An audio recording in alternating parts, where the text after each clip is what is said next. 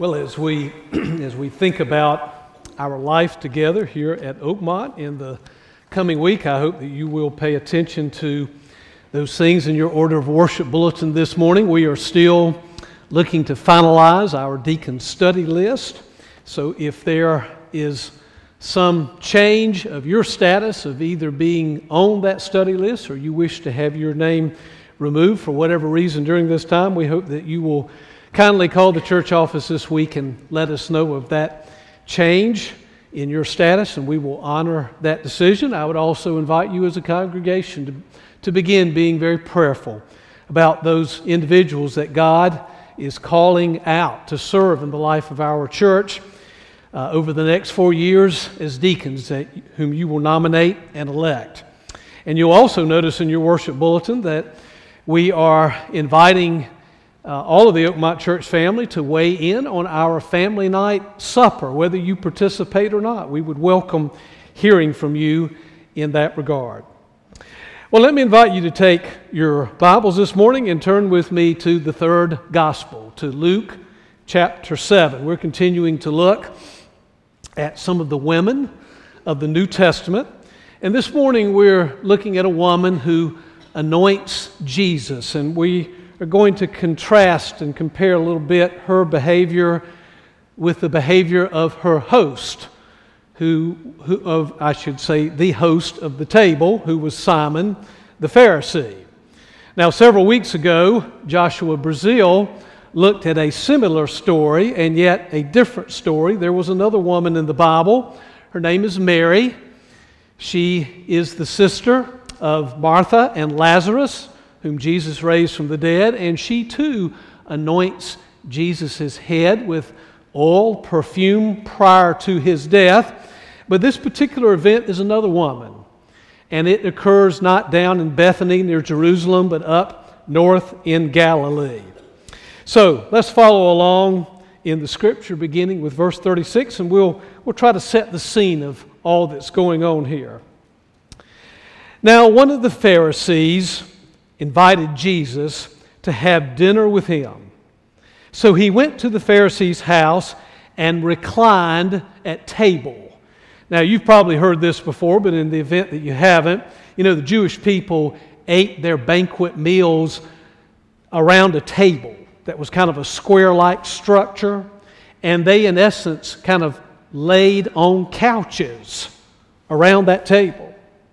They would put their left arm on the little couch, use their right hand to reach out across the table to get the food.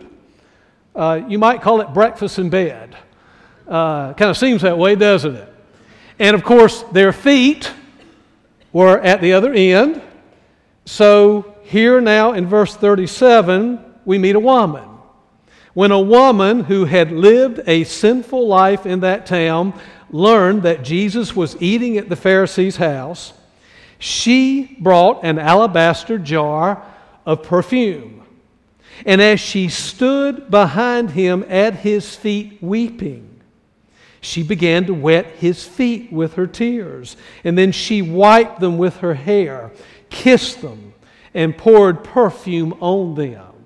Now, many of these more well-to-do people this day had open courtyards that people could enter and exit these kind of social gatherings, and so it would not have been unusual to have had some non-invited guests to show up to kind of stand around and listen to the latest political and religious discussions of the day. So the fact that this woman comes in uninvited probably would not have been unusual at all. She comes in, she's weeping, wiping Jesus' feet. Remember, his feet on the couch are at the end, so she could easily get to his feet. His sandals would have already been taken off, so the feet are there for her to access.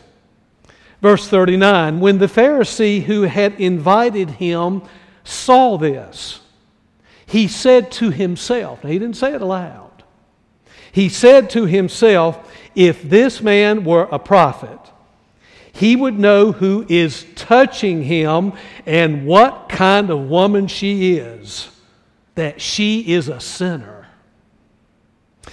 Jesus answered him, Simon, I have something to tell you. Tell me, teacher, he said. Two men owed money to a certain moneylender. One owed him 500 denarii and the other 50. Now, a denarius was a coin, and it represented about a day's worth of wages in that day. So one owed him 500 denarii, the other 50. Neither of them had the money to pay him back, so he canceled the debts of both. Now, which of them will love him more? Simon replied, I suppose the one who had the bigger debt canceled. You have judged correctly, Jesus said.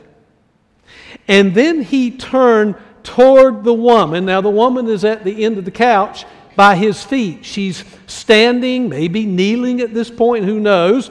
Then he turned toward the woman and said to Simon, do you see this woman? Now Jesus knew he had seen her. He knew exactly what Simon thought of her, but he knew he really hadn't seen her as she was. Do you see this woman, Simon? I came into your house, and you did not give me any water for my feet, but she wet my feet with her tears and wiped them with her hair. You did not give me a kiss, but this woman from the time I entered has not stopped kissing my feet. You did not put oil on my head, but she has poured perfume on my feet. Therefore I tell you, her many sins have been forgiven, for she loved much. But he who has been forgiven little loves little. Then Jesus said to her, your sins are forgiven. The other guests began to say among themselves, who is this who even forgives sins? Jesus said to the woman, your faith has saved you. Go in peace, or the Hebrew word, shalom. Sisters and brothers in Christ, this is the word of the Lord. Thanks be to God. So who is the real sinner at the table? Who's the real sinner at the table? I mean, that's really kind of an easy answer to an easy question, right? I mean, the text clearly says that Simon identifies the woman as a sinner. And even Jesus suggests that she's a sinner. Why else would he have said to her, your many sins are forgiven?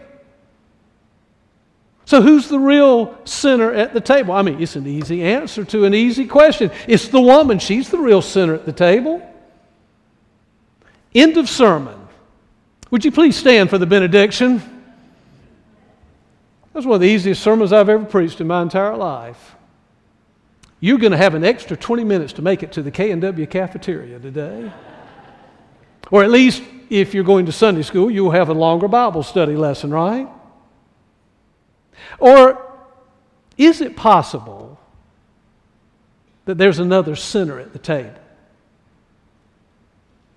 Well, I can tell you that this woman is identified as a sinner, and that phrase itself may well have been a euphemism to suggest that she was a prostitute.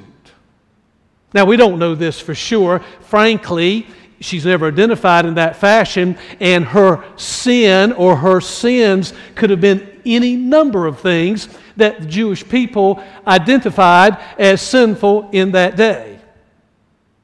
But one thing we know is true. It does seem that apparently this woman has had some kind of previous encounter with Jesus. She's been changed. And she hears now that he's in town. He's been invited to Simon the Pharisee's house for dinner. She wants to come and see him again.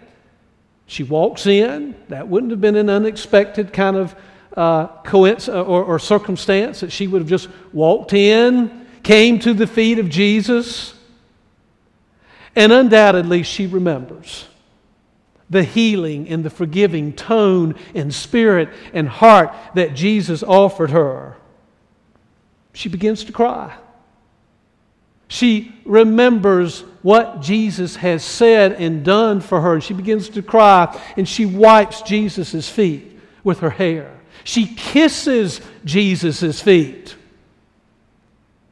She anoints Jesus' feet with perfume.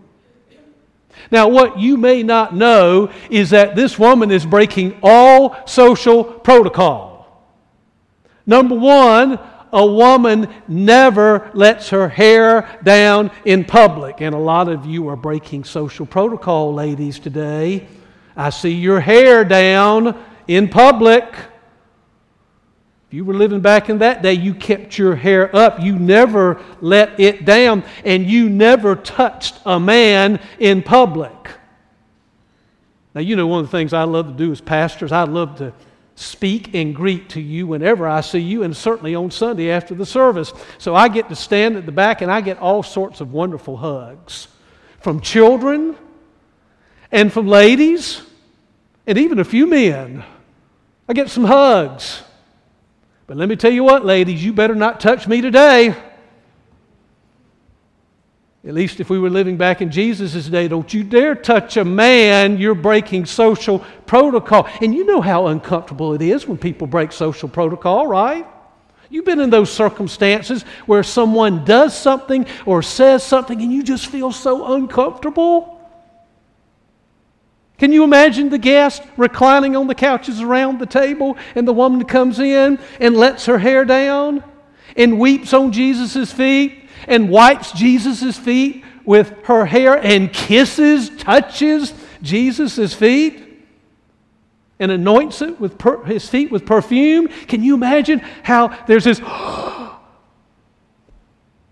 she touched a man. She let her hair down. No, no.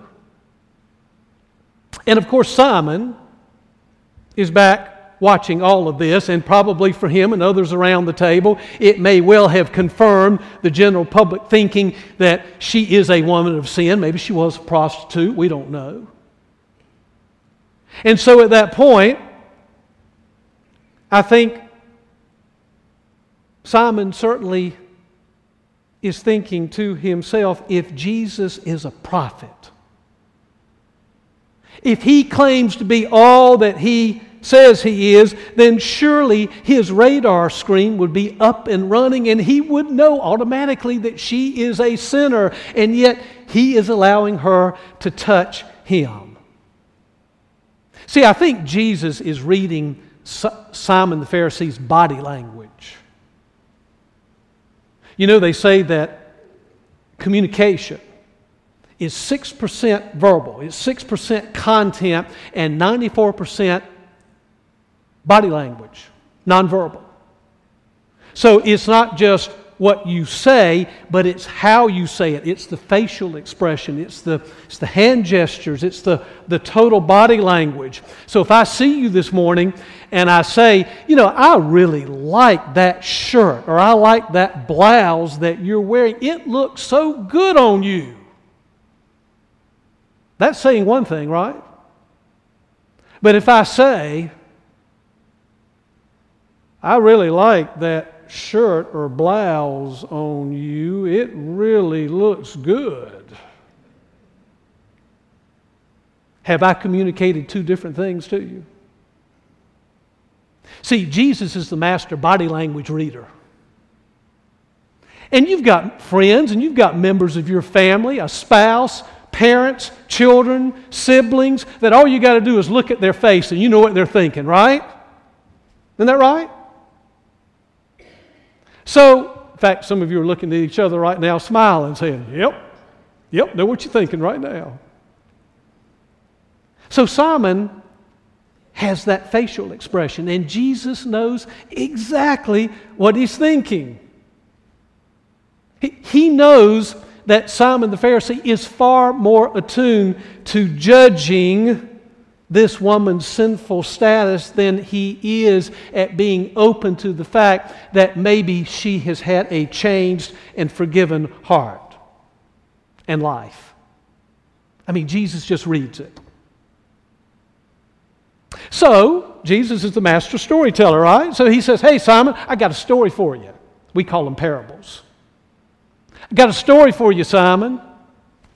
Simon's ears perks up. Tell me, Jesus. Tell me. I mean, Jesus is a rabbi, a teacher, right? So that's why Simon has invited him to his house for this little get-together, this social occasion to kind of check him out, see who he is, find out more. Simon, I got a story to tell you. There is a man who loaned two other men some money. One of them got 500 denarii, and the other one got 50 denarii. Now, if you figure that a denarius, a coin, is worth about a day's worth of wages, so let's just take an 8-hour day. $10 an hour. We'll bump it up a little above minimum wage, okay? So the man, in essence, in our dollars today, had loaned one man $40,000 and another man $4,000. And when it came time to pay off the loan, neither of them could afford to pay it. So this money lender, this man is very generous and gracious, and what does he do? He forgives the debt of both of the men. Now, Simon, which one of those two men do you think will love that money lender the most? Simon the Pharisee said, well, I suppose. Did you notice in the text that's what he said?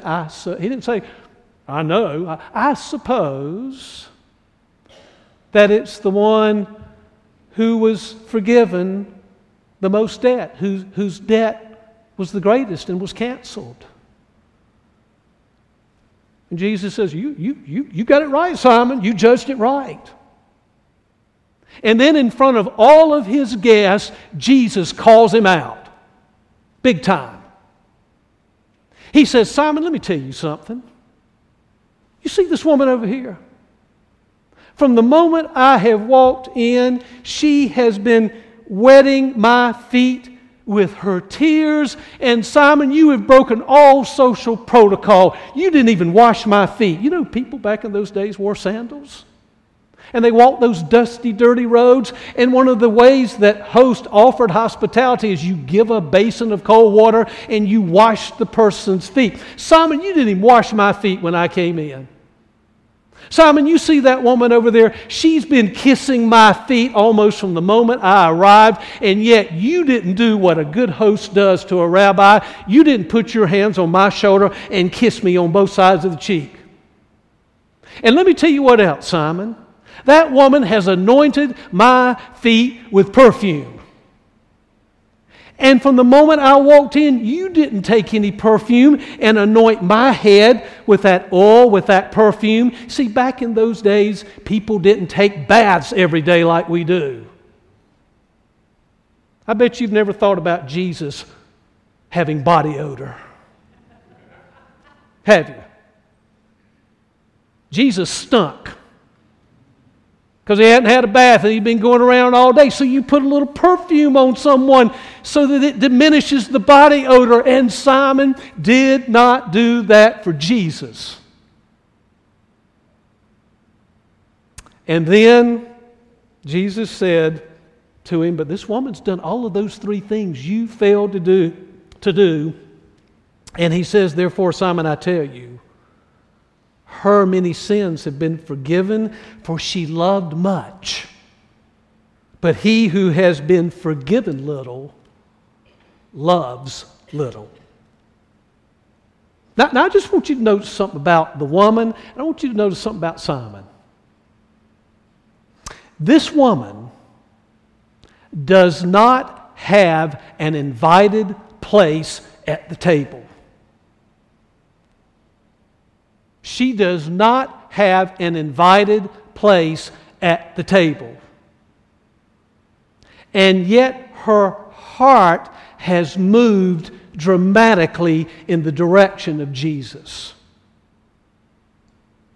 But Simon, the Pharisee, has a place at the table. Heck, it is his table. He's got a place at the table, but his heart is far away from Jesus. So which one do you think is the real sinner at the table? You know, I wonder if sometimes if we're not guilty and even doubly guilty of maximizing someone else's perceived wrongdoing or breaking of social protocol or sin and minimizing our breaking of social protocol or wrongdoing or sin. Could it be that our radar screen is always up and running when there's been some social affront that's done to us, but like Simon, we're clueless in our own ways of breaking social protocol? Is it possible that somehow we miss out on how God brings salvation into somebody else's life and forgiveness, all because we've concluded that their sin is a lot worse than ours? Simon has misunderstood that sin is sin. And while he may have established his own little hierarchy and he may be patting himself on the back saying, you know, I think I'm a pretty good person. I think about the Jewish law and I think about the Ten Commandments and, you know, I haven't killed anybody and I've honored my mother and father and I don't lie and steal and I don't covet. Haven't robbed anybody, haven't embezzled any money out of my business or the person I work for. But somehow Simon has minimized his pride-filled, self-righteous, and judgmental heart.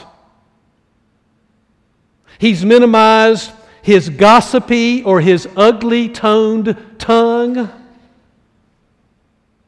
He's minimized perhaps an addictive appetite that's led to a gluttonous body from all those meals that he hosts. And all of that potentially has shaped him into the kind of person who does not love very much because from his perspective, he doesn't need a lot of forgiveness because he's a pretty good guy.